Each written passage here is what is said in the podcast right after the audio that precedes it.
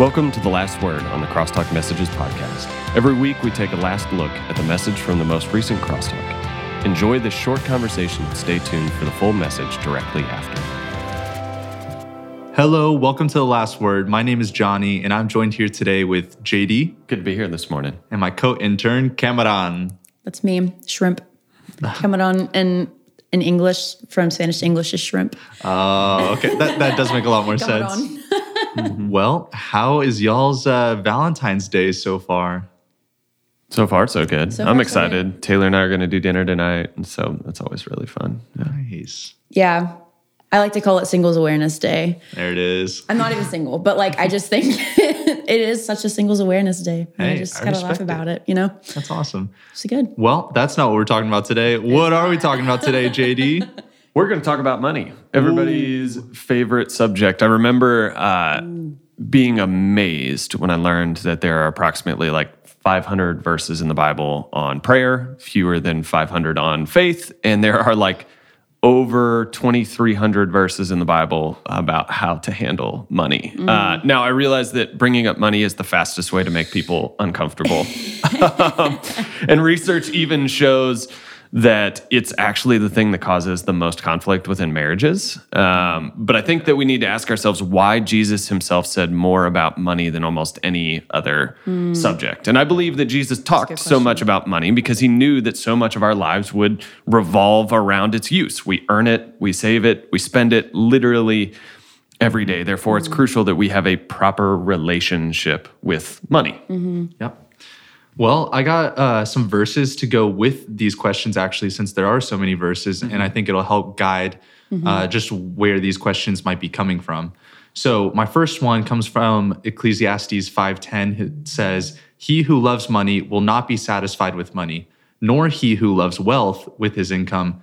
This is also vanity." So, my question that comes with that is: Is it bad to want to have money and be rich? It depends. Um, largely, it depends upon our motivation and our relationship with money. At Crosstalk a couple of Thursdays ago, we talked about the parable of the sower. And in mm-hmm. explaining the meaning of the seed that's sown among the thorns, Jesus says that it that doesn't say that it's wealth or money that choke out the word. These are not like inherently evil or bad. Mm-hmm. Rather, he says that it's this the deceitfulness of wealth. Mm-hmm. It's the lie that wealth will fulfill us or bring us meaning in our life. And so let's zoom out here for a moment and just talk about this at the macro level. The free market capitalistic economy in which we all live and participate in is driven by an ever increasing consumer demand, mm-hmm. um, meaning that the, that the economy only grows if consumption grows. Mm-hmm. So everything that we see, everything that we hear, everything that we read is trying to get us to buy and to consume more. Mm-hmm. They're trying to convince us that we need whatever that thing is. And this creates a really, really dangerous dynamic for us. Mm-hmm. What they're really playing off of when they're trying to get us to buy something is fear. Mm-hmm. Um, the dominant economy is is grounded in fear. It's uh, whether it's a fear of not having enough or falling behind our peers and our friends, whether it's providing a fear about providing for loved ones or any other number of reasons, fear about money becomes the thing that exerts the most control over many people's lives. Now, what's often lost when fear is the primary driver in a person's relationship with money is the realization that true prosperity and thriving cannot be reduced to uh, material prosperity or any index of wealth and income, right? And this is where a guy, uh, a guy named John Haughey's comment becomes like incredibly pertinent for us. He says that we read the gospel as if we had no money, and we spend our money as if we know nothing of the gospel. It's a really profound, true statement. There's a there's like a failure to recognize, as Ched Meyer notes, that economics is ultimately a theological issue. The way that we spend our money is a theological issue. This is why Jesus says that we cannot serve two masters in the Sermon on the Mount, right? Either you will hate the one and love the other, or you will be devoted to one and despise the other. He says you cannot serve both God and money. Instead, he says, we're to store up treasures in heaven, as Jesus tells us. The, uh, the point here is not to reject all treasures on earth, mm-hmm. or to say that having money is a bad thing or that it's evil. It's to say that we're supposed to work instead at storing up treasures in heaven where rust cannot corrupt nor thief steal. Does that make sense? Yeah. Okay. Yeah, it does. Yeah, absolutely. And so for us as as people who are college students and even if before that like if our families just didn't have a lot of money and we didn't live comfortably for for that person like is it bad to want to have money and to be comfortable even if like in your mindset you're like okay, I'm going to steward this well to the glory of God, but like I want to have like an abundance and so I'm not stressed and worried like I am right now. Is that a bad mindset to have? I would say no. I think that um, we all want to be able to provide for our families, to provide for our needs, to be able to mm-hmm. save for when something bad happens. But it's largely dependent upon that relationship with money. It's not money itself, mm-hmm. it's when money becomes our God and our mm-hmm. idol, and we are pursuing security through the means of money as opposed to trusting that God will ultimately provide for us, right? Yeah. I think that um, growing up without a lot of money or currently not having a lot of money it puts mm-hmm. us in a really remarkable position to trust God. Yeah. And the desire to to not live paycheck to paycheck or to be able to give our money away or to be able to buy that coffee for our friend is not a bad desire. Mm-hmm. It's just what is the motivation behind that desire? Is it mm-hmm. for selfish gain or is it to be able to bless others with it? Yeah. And I think even remembering when you don't have a lot of money in the season that you're in, that no matter if you have a lot of money or not, it's not even yours anyway. It's all God's. And it's all because of what He's given you. And it's because you've earned nothing on your own. Um, absolutely nothing that you have is because of something that you did for yourself. It's all because of God's grace and because of His goodness. Um, and in Philippians 2 3, I love how it says it's not a money verse, but it says it can definitely like play a part in it. It says, Do nothing from selfish or empty conceit, but with humility of mind, regard one another as more important than yourselves. And that, that applies to everything across the board once we know Jesus and once we start following him. But I think, especially with money, remembering that this thing that you have and something that I think the world and Instagram ads and like TikTok ads are going to tell you no, your money is for yourself. Like you get whatever you want and you don't even have to think about anybody else. Um, I think God's word says the opposite. You know, like we're not called to do anything out of selfish ambition or conceit, but considering other people more important than ourselves. Yeah. Yeah, I would totally agree with that. And I think that like to indicate whether your uh, intentions are good or not, maybe seeing like, okay, do I find my security in how much wealth I have? Um, because for me, I don't know about y'all, but anytime I start worrying about money and start putting all this like pressure on myself on how much money do I have, is whenever I start to struggle with it, I feel like, but whenever I'm like, oh, you know, like God's got me, like I don't know how it's gonna work mm-hmm. but God's going to provide. Mm-hmm. That's the times when I think like God has really just shown up and people just all around me will help out. Um, God just always makes a mm-hmm. way. I've heard Yeah, so many he does. times at mission trips and stuff where people are like, I needed $1,373.27 to get my plane ticket to go to Africa. And then someone like just walks over and they're like, I felt called to give you this exact amount of money. Like I've heard so many of those stories that it just like blows my mind. And I know God has done the same for me. Um, and so I think that that's a good indicator is like, where's your security found in? Yeah, And so looking on the contrary, um, found in 1 Timothy 5 8, but if anyone does not provide for his own, and especially for those of his household, he has denied the faith and is worse than an unbeliever. Now, clearly we're not very we're not prosperity gospel at all. You know we're, we're super like let's steer away from that. But someone reading this might take it out of context might be thinking like okay what does it mm-hmm. mean if i can't provide? And so does being poor indicate that i'm a bad steward of my possessions Uh, the simple answer would be no, with a caveat, of course. As long as you're not struggling financially due to your own irresponsible spending of money. Right. If that's the case, then the answer is yes. Uh, but the simple answer is no. If you're living on a budget, if you are saving what you can, if you're just making enough to scrape by, if you're giving to those around you, doing what you can to meet the needs of others, that absolutely does not mean that you're a poor steward of your own personal finances. Um, here's the thing poverty neither defines discipleship nor ensures moral purity. For possessions in and of themselves will no more bar admission to the kingdom than poverty of itself will secure it. Meaning that being poor doesn't indicate that you're a poor steward in the same way that being wealthy doesn't indicate that you're a good steward. Instead, the problem with wealth is that it can lead to a paralysis of the heart in the face of the love of God. What I mean by that is that it places a fork in the road for us. We have to make a choice will I serve God or will I serve money?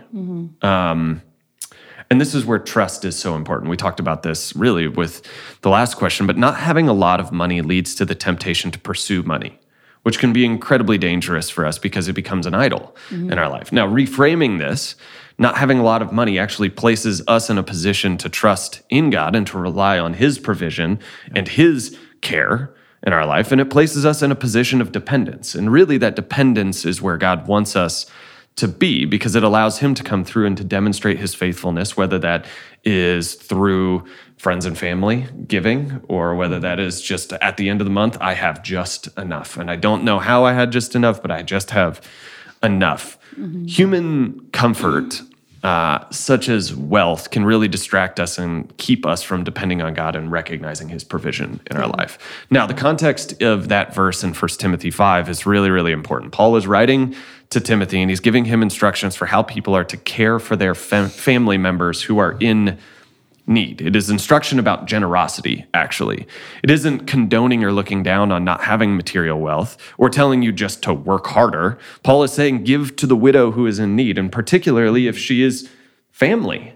And so it's actually framed with generosity language than uh, scarcity language or condoning language about not uh, being successful by the world's standards. It's good. So let's say I'm listening to this and I'm like, oh man, I think I am actually a bad steward. Like I, I'm not resourceful with my money. I don't give. I, I spend it irresponsibly on myself, and I find myself running out and not knowing what to do. So what would you say to that person who is who feels as though they're being a bad steward with their, where they're at right now, and like how how do we move forward from that? Absolutely. I would start by saying you have to answer the question what is the Lord of my life? is my own personal pleasure, Yeah. which is pursued through our personal finances, the Lord of my life? Or do I really want to honor and serve God as the Lord of my life? Um, so, the first of which is reorienting that locus of control in our life. Is it God or is it my personal pleasure? The second piece of that is um, we can't spend what we don't have. We can't spend what we don't have, and oftentimes our uh, the the pressure to keep up, the pressure to have certain things, or even just our own desires, keeps us in a place where we're spending money that we should not spend, and so we need to go get help. Ultimately, whether that is Financial Peace University, whether that is a biblical finance study, there are tons and tons and tons of resources out there about biblical finance. And I'm not going to say that any one is is better or worse, but I'm just saying we have to then go back and say, what does the Bible actually tell me about how I'm supposed to spend my money? And then reorient our life around those sorts of things. It's mm-hmm. ultimately taking money off the throne, or not even money, but our own personal pleasure off the throne, and mm-hmm. saying, God, you go on the throne, and the way that I use my finances needs to glorify you and serve you. Mm-hmm. Yeah. So that would be the basis, I think, for all of that is reorienting what is the Lord of my life, and then developing the tools that are needed to actually become a good steward of those things, which begins with not spending money you don't have. Yeah. And I totally think that when we're looking at the way we're spending money too, I think we should ask ourselves, like, okay, do I feel like I need an abundance of money to enjoy God? Like, if you were to take all that I have away, kind of like what you were saying earlier, do I feel like I can delight in the Lord and delight in others without having this excess of money and without putting that on the throne? And I think that's been something that I ask myself um, because for me, I'm like, oh, self care, let's go to Target. And I can find that to be like my restful Yeah. time. Not that it can't be to walk around there, Yeah. but just to ask myself, can I can I enjoy God without having the excess of stuff around me? And can I just be with him for where for where I'm at and for who he, he is without all of this stuff getting in the way? Yeah, I agree with that. I spend way too much money on just the most ridiculous things. But when it comes to like food and stuff, I'm like, ah, no, I should save. but yeah, I think also, you know, after you indicate like, is money the Lord of my life? Uh, I think money is such a touchy like topic for a lot of people that they don't want to talk about. They're like, I don't want to, you know, bring this up. I don't want to tell them, you know, that I am struggling because it might, you know, bring other views that they have on me. But really, you just got to be open with someone, bring them into your situation, Yeah, absolutely. and look for accountability. Totally. You know, because mm-hmm. this person might that's struggling might not really know how to set up a budget or mm-hmm. you know where to start. And so involving, you know, your community, some people in your church, some friends that, you know, you can trust to just help you navigate, you know, how to get back on track with being responsible with, Yeah. you know, what the Lord has blessed us with. Absolutely. One of the best things you can do, and uh, our good friend Jose is the one who kind of suggested this for the first time that I heard it, is go in, pull your bank statement from the last month, and then put it uh, where you spent every dollar, put it into categories. And then that shows us where our priorities are. So let's go back in, let's pull our last month's statement.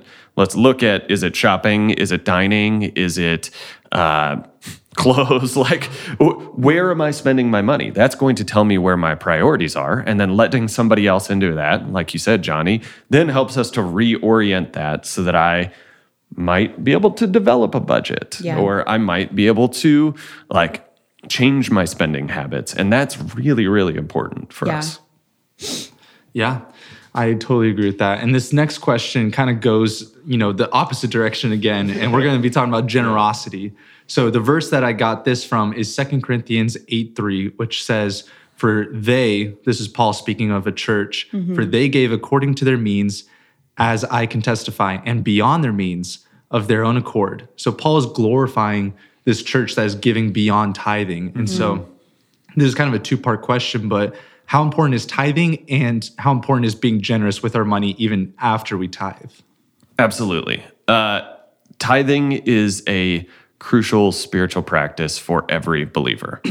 that that is a reality. Um, to use the quote that we talked about earlier, economics is ultimately a theological issue. So that means our personal finances are a theological issue. And so remembering God in our lives is not just an intellectual act. It's a mm-hmm. practice of managing money and possessions differently. And mm-hmm. this is what the practice of tithing is it's remembering God by giving Him mm-hmm. back what already belongs to Him. This brings up the concept, we, we've used the word, but we've never defined it here today.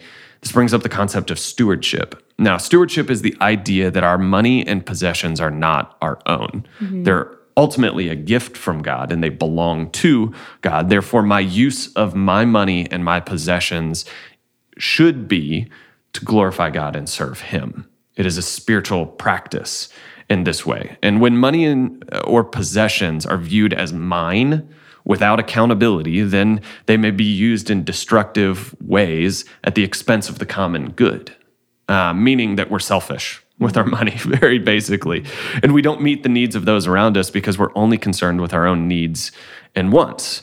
But when we take steward, a stewardship approach to money, our possessions and our money may be managed well according to the will of the owner, that is God, and they're used then for the sake of others. Mm-hmm. What tithing does is it takes money down off the throne in our life, it places God back on the throne. And when money is taken off the throne as the king and the lord of our lives, it just becomes an object or a tool to be used.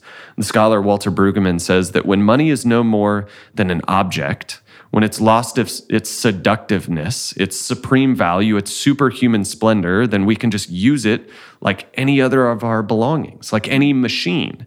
And so money then becomes a vehicle through which we give to the work that God is doing in the world. Mm-hmm. Mm-hmm. Um, so, and that really kind of begs the question where do we tithe and how much do we tithe? Well, tithing to the church is a great start, mm-hmm. or to a missionary that you have a personal relationship with, or even to a ministry that you really deeply care about. Where you give should be framed by where you see God moving and your desire to support that mission is participating in God's mission through your finances.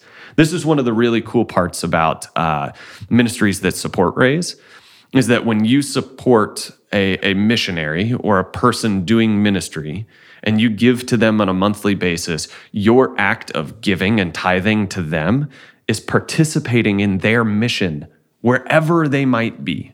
And so it's a very spiritual practice because you are participating in what God wants to do in the world. Now, in regard to how much in the Old Testament the Israelites were, were to give their first 10%. And that's a really, really great place for us to start. Um, the reality is, if you can give more, give more. if you can't give 10%, give whatever you can give. For example, the, the woman who comes and she gives her last two coins, Jesus says that she is far more blessed than the Pharisee who comes and gives his larger amount of money on a regular basis because this woman was giving of the very last of what she has. Regardless, it's a spiritual act of giving back to God what is His, particularly when tithing might cause us to ask whether we'll actually make ends meet this month. Um, because in that position, we're trusting that God will meet our needs and that He will ultimately provide for the needs of others through the use of that money that we've given. Does that make sense? Yeah, Yeah. Okay. absolutely. So for for us as crosstalk leaders, or for people who are in positions where they they lead in their homes every week and they they may they may purchase food and like mm-hmm. spend time and money and probably like a good amount of money Yeah. on providing for people, and also like might want to buy coffee for people and, and participate in that. We don't mm-hmm. want this to become like following rules and like oh I can't do this I can't do this because I did this or like I can't tithe because I did this. So I'm wondering for those who are in this position of okay I, I do feel like I give and I tithe to the Lord every single week. It just might not look in the traditional way mm-hmm. of giving online to the church or putting money in the bucket. What how do I approach that? Like do I should I still tithe 10% first or like what should my priorities be in that? Absolutely. I think that this is the beauty of the body of Christ because, well, let, let's use Cypress for an example. Mm-hmm. There are those within this church body who give incredibly, incredibly generously because they have been blessed incredibly. And so they are able to give of their treasures, their money. Um, for those of us who are crosstalk students or Heyo. for those of us who are just getting started as adults, we may have less uh, money, but what we can do is tithe of our time and of our talents. And so we give what we're able to give. And if that is our time to serve as a community group leader within Crosstalk, whether that is our uh, buying food to be able to feed our community group each week, that is tithing. That is the act of tithing. Uh, what we generally talk about it as is our time, our talents, and our treasures. And so money is only a one third of that. And Right. different uh, seasons of our life, we're going to have more money, we're going to have less time, mm-hmm. or we might have uh, more talents that we can give and serve. But we might not be able to give as much financially, mm-hmm. and we might be in a place where we need to receive a little bit more, you know? And so I would say that there there shouldn't be a, a feeling of guilt because well i'm not giving my 10% in the bucket every week mm-hmm. as it passes through the church let's reframe this through time talents and treasures and mm-hmm. money is just one piece of the way in which we give mm-hmm. to the body of christ Yeah. Yeah. And uh, 2 Corinthians 9 7, Paul writes that each one must give as he decided in his heart, not reluctantly or under compulsion, for God loves a cheerful giver. Mm-hmm. So I think that there's this also like heart posture that we need to have that we're not like, ah, okay, here we go. But like, rather, it's like, yeah, this is good. This is like, this is from God, so this is for God. Like 10% is the least I can give, you know, out of your time, your talents, your treasures. Um, and also, I do like in response to the question of being generous beyond tithing, it, um, you know, there's that law out in Leviticus that talks about, you know, with your farmland, like leave out, you know, the edges for the widows, for the, you know, people Yeah. that are homeless. And so I think we are called to be generous and extending that hand beyond just tithing, that we don't just check it off the list and we're like, all right, we're done. Money's mine, time's mine, treasures are mine. Um, Absolutely. but rather, Yeah. you know, we need to be caring for the, you know, the foreigner, for the other people as well, just throughout our whole life. Because I mean, you know, none of the money I have is you know, from me alone, but rather it's God has gifted me everything that I have. You know, I Yeah. don't deserve any of it. So it's like the least I can do. But I think I need that reminder like every single day. Totally. I think that really the biblical economy subverts the modern economy that that, that is uh, that we see in our world today. We see like the command, and we're we're not under the law anymore, but we do see as a biblical value God instituting for the people of Israel the one the Sabbath rest. So taking a break from work to give uh, uh, people time to rest, trusting that God will continue to provide even in the lack of their work.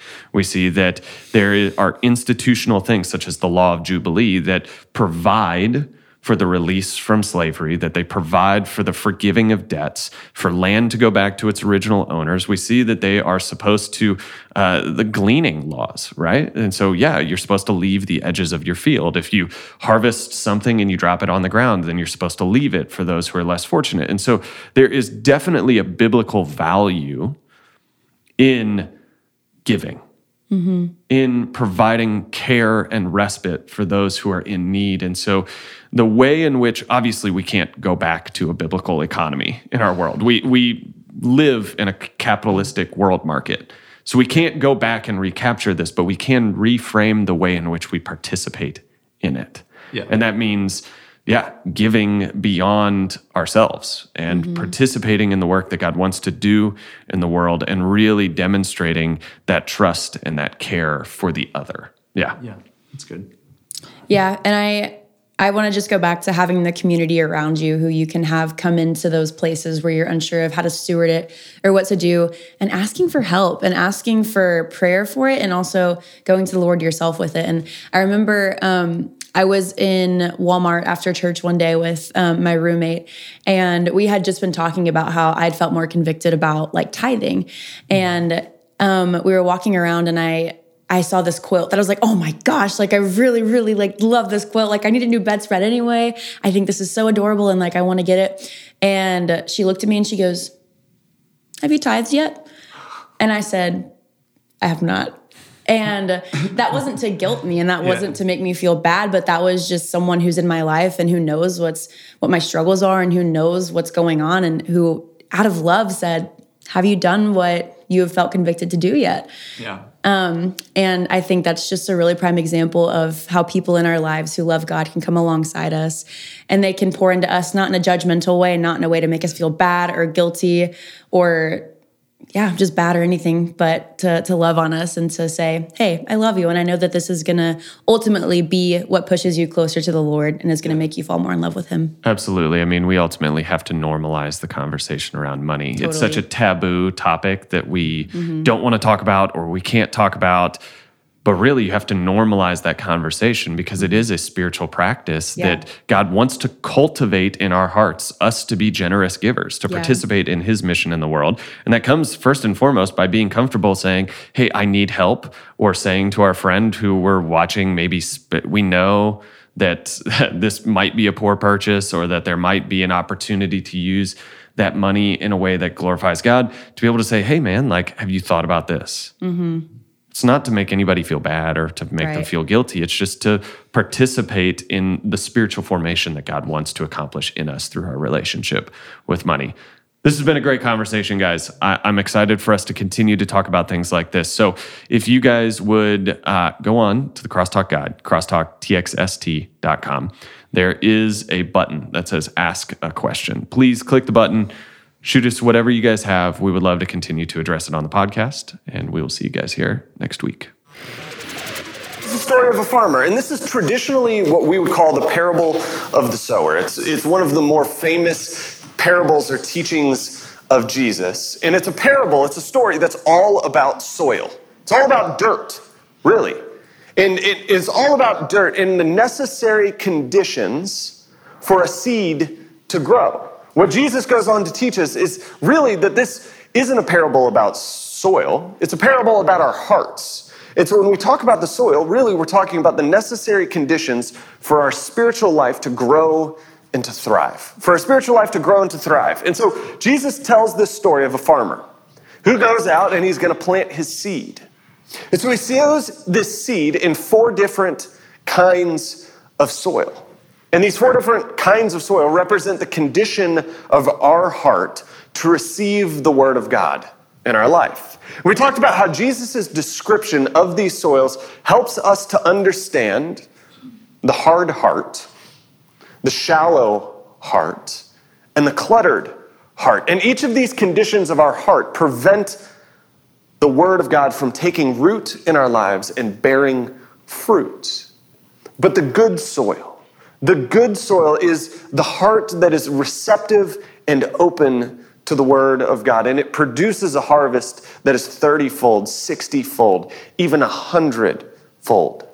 Jesus tells us. Now, this story, however famous it is, is kind of an anomaly in the book of Mark because the book of Mark primarily tells us about what Jesus did. What did he do here uh, in his time on earth? Mark, as an author, is far less concerned with the teachings of Jesus than the rest of the gospel writers. Matthew, for example, includes all of these teachings of Jesus that are nowhere to be found in the book of Mark.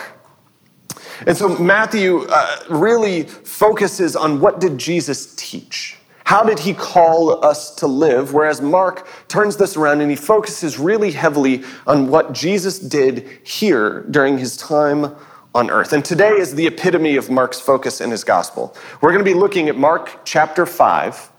And this chapter consists of three stories. Three stories, and we could spend a week, really, we could spend more than one week on each one of these stories because they're amazing, they're fantastic. They tell us these remarkable things about who Jesus is. But here, when they're read all as a whole, and we're going to take a look at all three stories today, when they're read as a whole, they teach us something that is incredibly, incredibly valuable. So here, Mark is honing in on a very specific theme for us. He wants us to see Jesus' authority and power to bring about restoration and healing in the lives of everyday people. It wants to demonstrate, Mark wants to demonstrate for us Jesus' authority and power over the things of this world, over sickness, over death, over the spiritual powers that exist. Now, one of the, the things that my wife and I have enjoyed the most since she and I got married is, is getting the opportunity to partner with couples as they walk through the engagement season. It is the engagement season in particular. I, I think it's the greatest thing in the world. I think it's so much fun because there's so much anticipation about the engagement season. It's all about planning a wedding. It's starting to envision what your guys' life is going to look like with this other person. There are so many things to look forward to, but the most valuable part of the engagement season in my view, is what is traditionally called premarital counseling. Premarital counseling. Now, premarital counseling can sound like this big, terrifying, scary thing, but it really isn't. It is simply helping couples build a foundation in their relationship that will make the difficult parts of marriage easier. So you're building the foundational skills during your engagement that will make the difficult parts that are inevitable in every marriage easier. Now, Taylor and I are currently meeting with a couple and we're walking through premarital counseling with them. And as a result, a lot of my mental space recently has been taken up with thinking about relationships, relationship dynamics. How do you build successful relationships? And over the past week, really, uh, I've been primarily thinking about what it takes to build trust in a relationship. What, what are the key ingredients to build trust within a relationship? Now, trust is something that is absolutely crucial to any relationship. Without it, every relationship will fail. And trust is really, you could say, it's the currency in a relationship. It's the currency. Without trust, nothing meaningful is exchanged between two people. And trust is really unique because it's something that's built over an entire lifetime but at the same moment can be lost in an instant. It's something that is built really, really slowly over the lifetime of a relationship, but is lost with a moment, it's lost with a word, and it's lost with a decision. And so there's a lot of weight that goes into how we build trust within a relationship, which begs the question well, how do you build trust?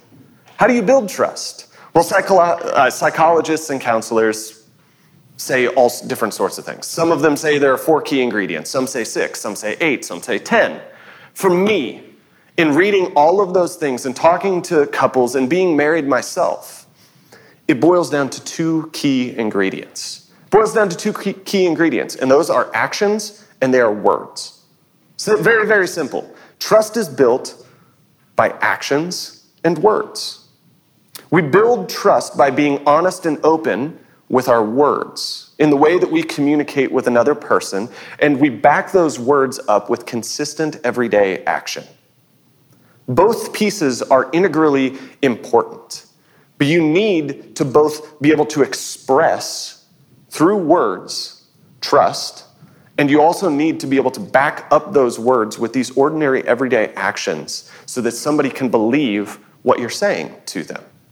Now, we build trust in, in these two ways. In this, let, let me just give you an example. Um, if I were to say to my wife, Taylor, that I love her and that I will choose her every day for the rest of my life, which I do. I love her and I will choose her for every day for the rest of my life. But if my actions do not back up those words, that I love her and that I choose her every day in our marriage, then trust is lost in our, in our marital relationship. And trust is very, very slowly built back over a lifetime together. And here, uh, here's ultimately, I think, the thing about trust. And I'm going to use an old adage here, but I, but I do believe that it's true. Actions speak louder than words. We can say anything that we want in a relationship, but without the action piece of that, trust will not be built. And that trust dynamic plays out in every relationship. I'm primarily talking about uh, like a romantic relationship, a dating relationship, but this plays out in our families. It plays out with our friends. It plays out with our coworkers. It plays out inside of our churches. All of these relationships that we form require trust, you name it. And this works out in, in quite frankly, positive and negative ways all the time in our life. We celebrate these moments where, where you trust somebody in a friendship, and that trust is reciprocated with faithfulness to you, right? When you trust somebody with something that's going on inside of your heart, something that you're really struggling with, and they are faithful to, to keep that confidential, to, to continue to care for you in the midst of that, beautiful, deep, meaningful friendship is built in that place. But all of us also hold on to memories of moments where our trust has been broken by people that we really, really care about. Whether that is familial relationships, whether that is past dating relationships, whether that's friends or in the workplace, even in churches, where trust is broken inside of churches, that's where we get church hurt. Well, if we can hold on to this tension between actions and words, as the foundational piece of trust, then you can see what Mark is ultimately doing in his narrative. He puts what Jesus did during his time here on earth in front of you. And what he's doing is he's, he's relying on Jesus' actions to make a case for who he claims Jesus to be. He's saying, it doesn't matter what I say, I can make all the claims I want. Let me put the person of Jesus in front of you, and his actions will demonstrate that you can trust that he is who I'm claiming him to be. When we see these actions, we then come to, to a personal knowledge and trust of what Jesus came to do here in his life on earth. And Mark really uses this adage as he constructs his gospel actions speak louder than words. Very simply, if you look at the book of Mark, you come to see that Jesus' actions demonstrate his identity as the Messiah, the Son of God. Mark claims that in Mark chapter 1, verse 1, the beginning of the gospel of Jesus Christ, the Son of God. And over and over and over again, he's going to put these moments in front of us. And we will progressively come to see Jesus' actions demonstrate this identity for us more and more. Now, last week when we left off, Jesus was teaching beside the Sea of Galilee. And at the beginning of Mark chapter 5, Jesus then sails across the sea to the other side. Now, in the Sea of Galilee, one half of it, literally split it right down the middle, just make it a circle. It's kind of like a teardrop shape, but you could just make it a circle. You split it down the middle. One side is where all of the Jewish people live. This is historically Israel. Now, on the other side of the Sea of Galilee are where uh, Gentiles live, so people who are non ethnic Jews. And so he sails across the Sea of Galilee to the other side, and we're told that this is the land of the Gerasenes. Now, the Gerasenes, it's been debated who they actually were and what this, what this is talking about. But the massively significant part is that Jesus is now going into a place where they are Gentiles. He's not going to the Jewish people here in this moment. And here we're told that he's greeted by a man with an unclean spirit. And we're told that this man was so strong that, that nothing that people could do would subdue him. He lived amongst the tombs, and it said that every time, time they tried to bound, bind him, he would break the chains. And that every day he would then, uh, every night, it actually says that he would scream and he would self harm. And nothing that, they, that anyone could do could keep him from doing this. we're told that when Jesus sees him, he begs him not to torment him because Jesus was commanding this unclean spirit to come out of him. So Jesus comes up to the man and he asks him, What is your name? And he says, My name is Legion because we are many. The unclean spirit then begs Jesus to, to not cast them out, but to send them into this herd of pigs that were feeding on a hillside. And so Jesus gives them permission. They leave this man. They enter all of these pigs, and the pigs immediately then take off and they run and they run off the, the cliff to their own death. And so there are then these like sheep herders who, who are watching, the, who've just like watched this whole thing unfold around them. They go, that was, that was really, really weird. And so they run back to town and they tell all of their buddies about it. Like, you're never going to believe what I just saw. There was this guy, he was talking to this demoniac, and, and you, are just not going to believe it. You have to come see him. So all of these people come out of town, they come out to the countryside to see Jesus. And they saw that the man who was demon possessed is now sitting at Jesus' feet. And it says that he was clothed and that he was in his right mind. And it says that all of these people who came to see this were afraid of Jesus. And they ask him to then leave. It actually says that they, they plead with Jesus to leave, to, to go, to sail away, to get in his boat and to go to someplace else. So in Mark chapter 5, verse 18, it says, As he was getting into the boat, the man who had been possessed with demons begged him that he might go with him. And he did not permit him, but said to him, Go home to your friends and tell them how much the Lord has done for you, and how he has had mercy on you. And he went away and began to, to proclaim in the Decapolis how much Jesus had done for him, and everyone marveled. Now, at this point in the story, there's, an, there's a pretty dramatic scene change. Jesus gets back into the boat and he sails now from the Gentile side back over to the Jewish side. And as he gets out of the boat, he's immediately greeted by this large crowd of people who are waiting for him as he lands. And in the midst of this crowd, there's a, there's a man named Jairus. And Jairus was one of the rulers of the synagogue, the place of local worship for the Jewish people. And he, he comes to Jesus, and it says that he begs him to come to his house. And he wants him to come to his house because he he's just wants Jesus to lay his hands on his daughter who is sick and dying.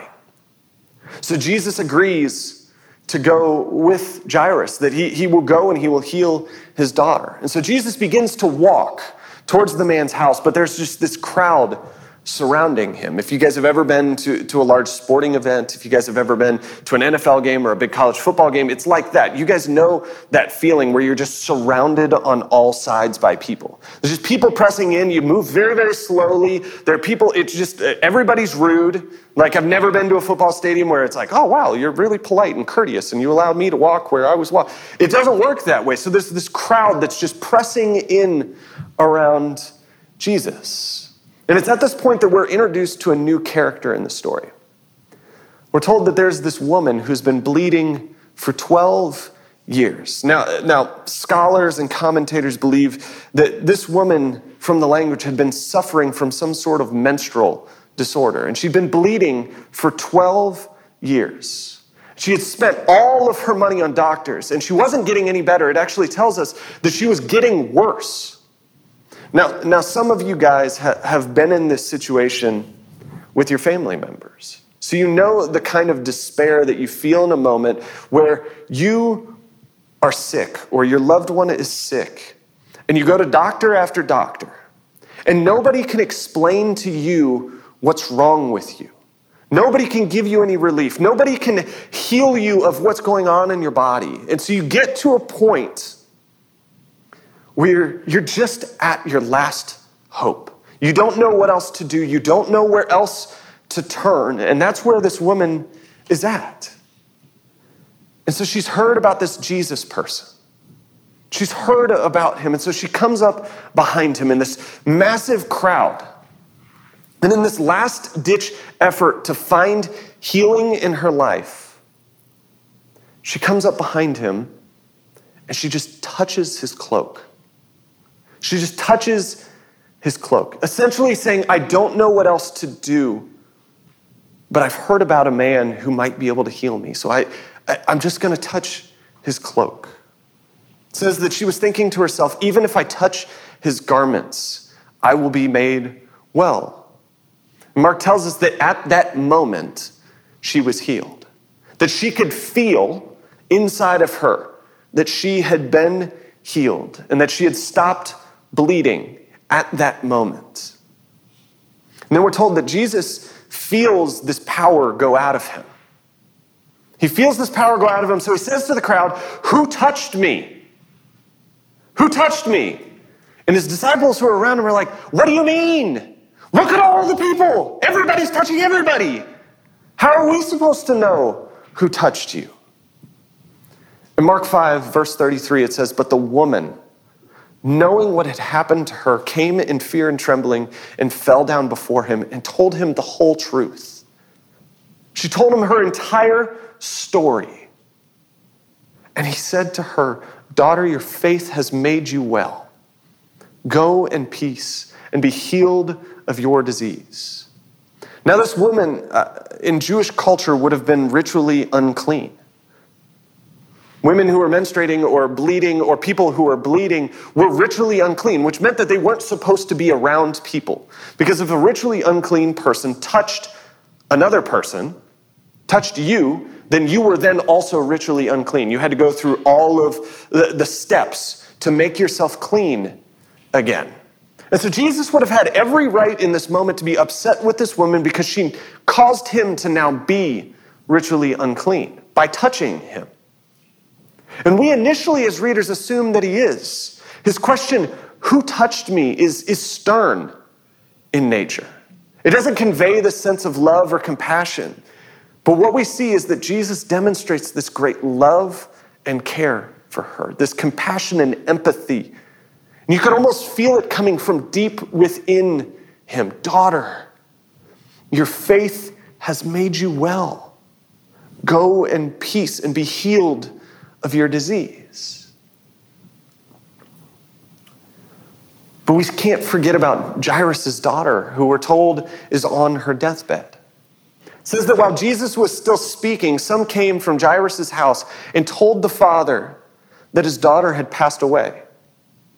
Therefore, there was no reason for Jesus to come to his home anymore. And so Jesus overhears this conversation taking place, and he says to this now grieving, grieving father, Don't fear, only believe. Don't fear, only believe. And so he continues on his way and he walks to this man's house with a few of his disciples, and he sees people outside mourning. And he says to him, Why are you so sad? Why are you so sad? She's not dead, she's only sleeping. And told, we're told that these mourners then laugh at Jesus.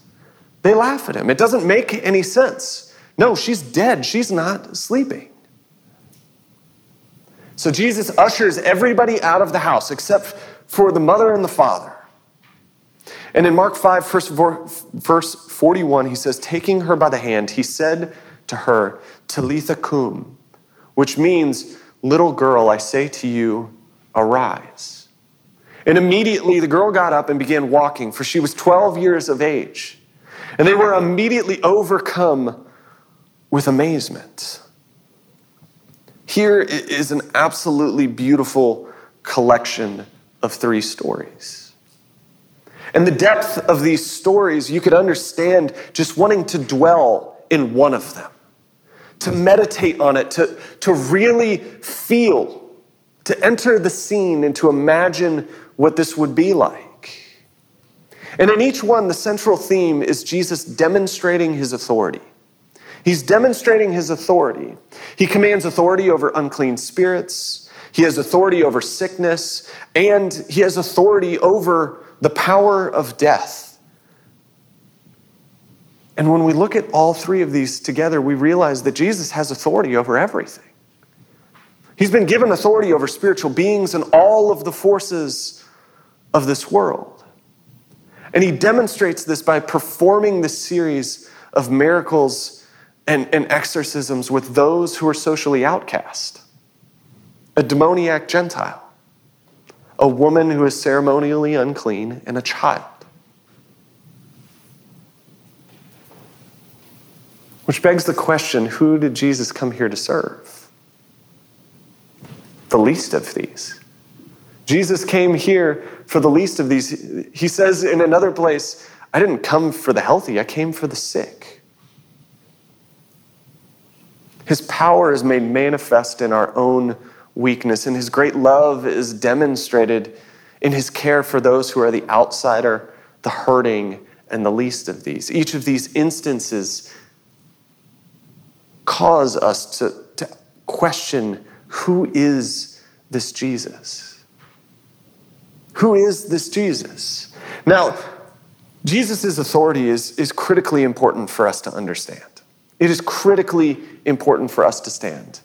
But I really uh, want to hone in on the people's responses to Jesus' act, acts of healing, because really it's a tale of contrasts.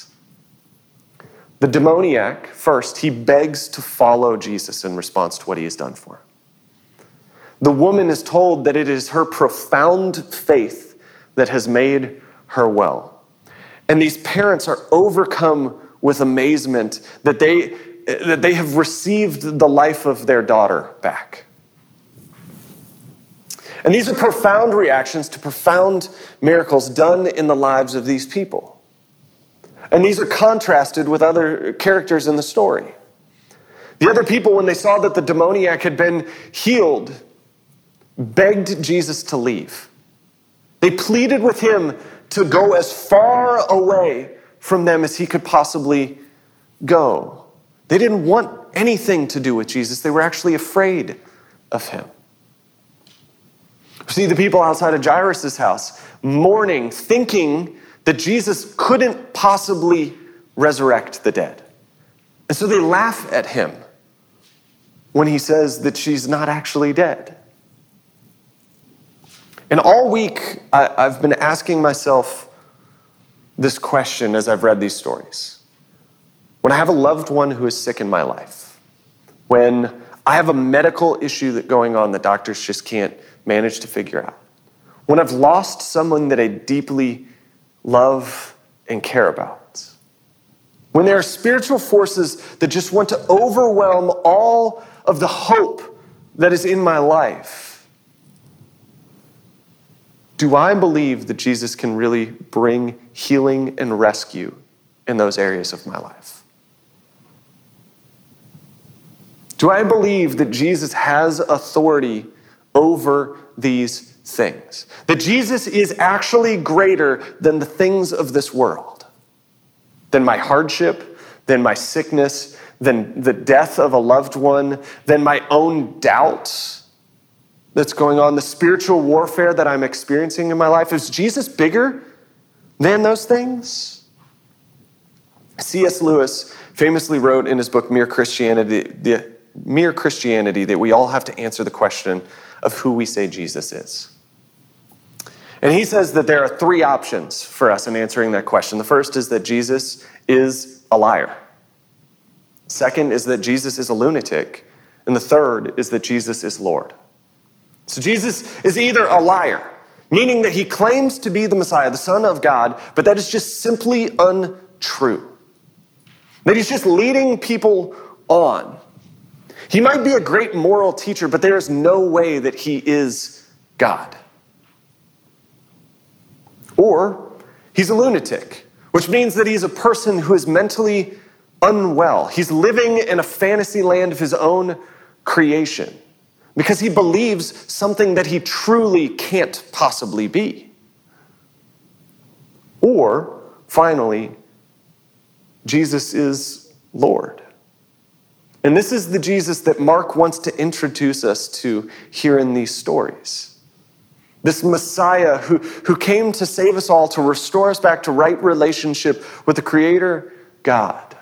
The Son of God who has authority over spiritual powers and all of the things here in this earth, including sickness and death. Jesus is Lord. And he is greater than all of these things. C.S. Lewis in Mere Christianity says it in this way I'm trying here to prevent anyone from saying the really foolish thing that people often say about him. I am ready to accept Jesus as a great moral teacher, but I don't accept his claim to be God. This is one thing that we must not say. A man who is merely a man and said the sort of things that Jesus said would not be a great moral teacher. He would either be a lunatic on the level with a man who says he is a poached egg, or he would be the devil of hell. You must make your choice. Either this man was and is the Son of God, or else a madman or something worse. You can shut him up for a fool. You can spit at him and kill him as a demon, or you can fall at his feet and call him Lord and God. But let us not come with any patronizing nonsense about his being a great human teacher.